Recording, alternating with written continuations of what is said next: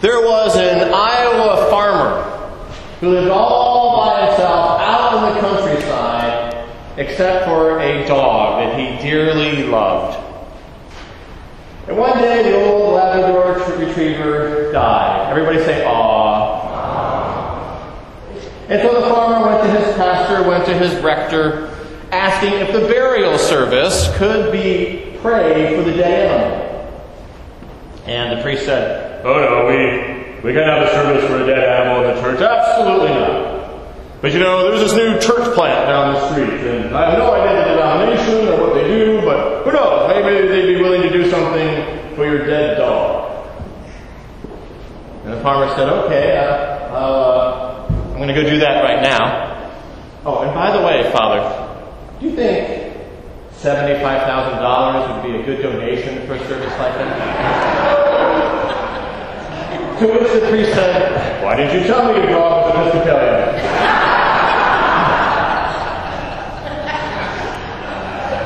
you?" Today's reading from Saint Mark's Gospel is a memorable one.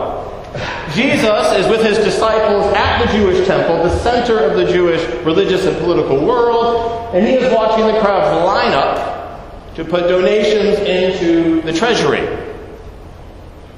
Celebrity spenders with bling, well-off businessmen with fine robes from Armani, and the common people with their children in hand. And then comes this widow. You have to understand, in the first century in the Middle East, being a widow was a very precarious situation to be in, because you had no financial security. You were the utter mercy of your family and the utter mercy of the generous. And the text famously tells us, "A poor widow came and put in two small copper coins, which are worth a penny. Then Jesus said to his disciples, 'Truly I tell you, this poor widow has put in more than all those who are contributing to the treasury.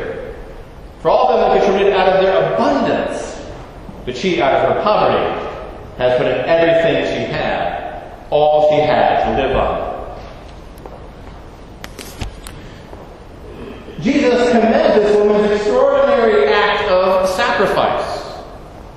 And this raises the question of Christian financial stewardship, everyone's favorite topic. How much should a disciple give? How much should a disciple save? How should a disciple manage their financial resources? And are we all expected to give the equivalent of a widow's mite? Or is that just an extraordinary act that's commended but not required? If you've thought about some of these questions before, say amen. Amen. Good.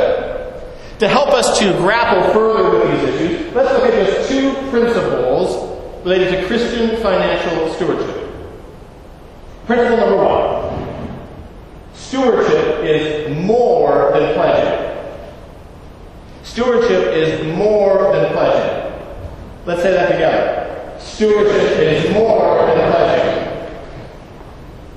Christian financial responsibility includes all sorts of things. For example, providing for your family, getting out of debt, giving to good causes beyond the church, spending your dollars in ways that will honor and care for the planet, spending your dollars in ways that contribute to a sustainable economy and not an economy that is destructive to people's lives, considering your retirement, and also leaving behind a financial legacy that will bless others when you die. How you doing with all that?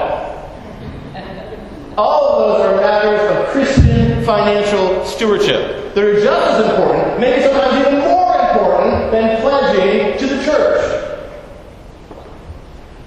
So the first principle is that stewardship is more than pledging.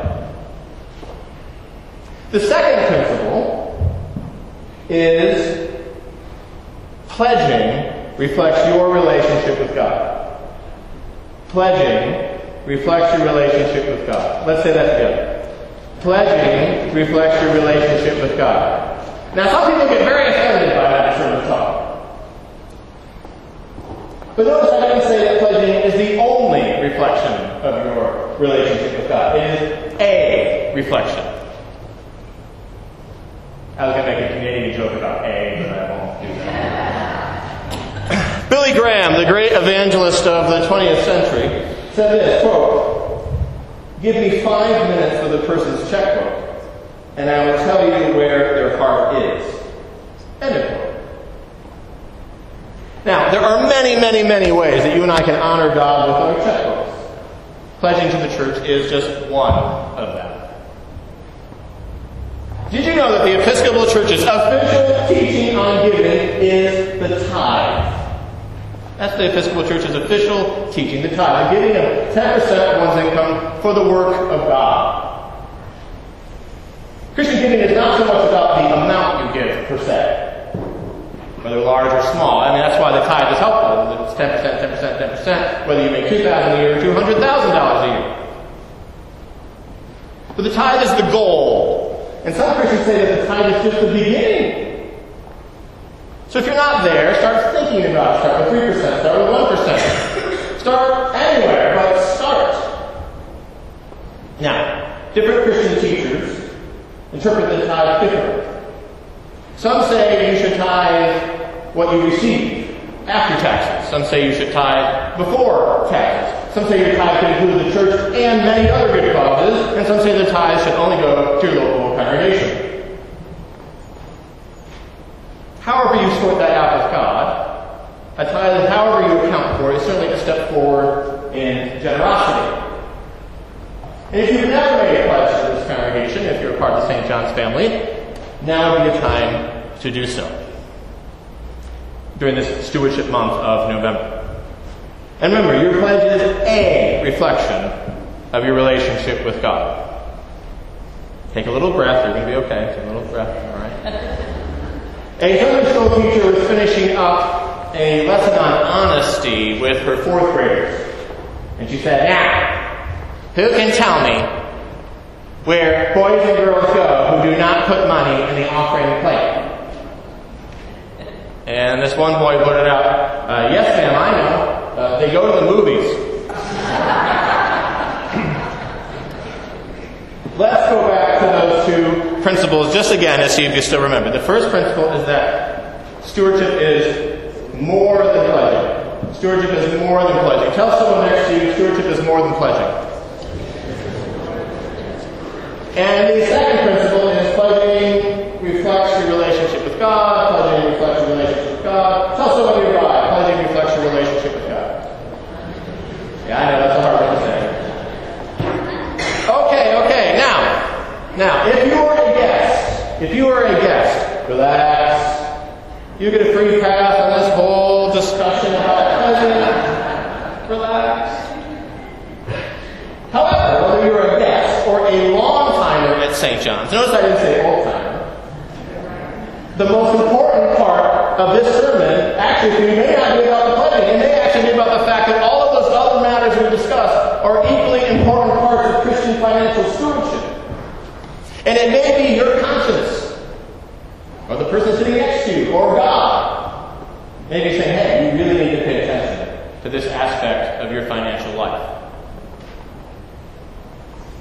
But for those of you who are part of the Saint John's family, your pledge is not just a reflection of your relationship with God, it's also a reflection of your relationship with the people around you.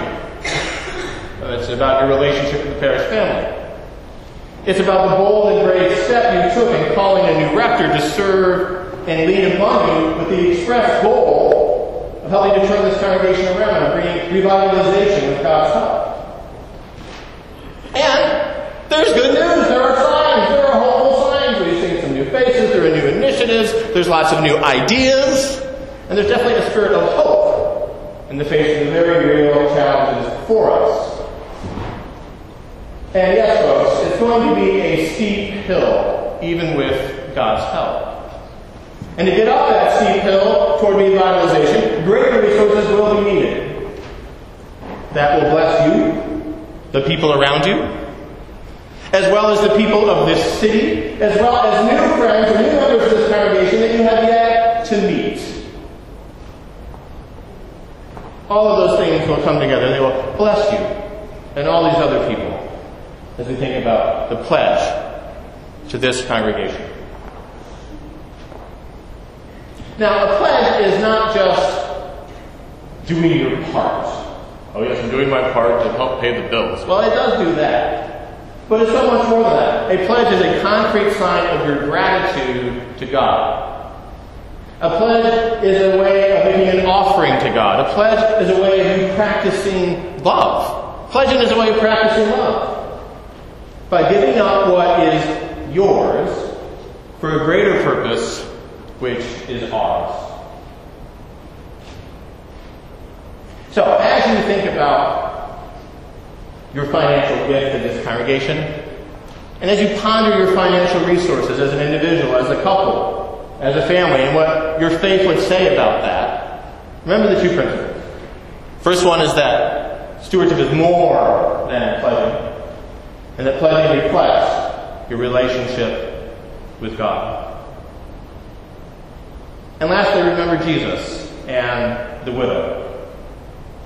Asking yourself how you can support and be a part of the exciting renewal which is starting to take place, and how you can help be one of the many people who are making it possible by your generous pledge. Amen.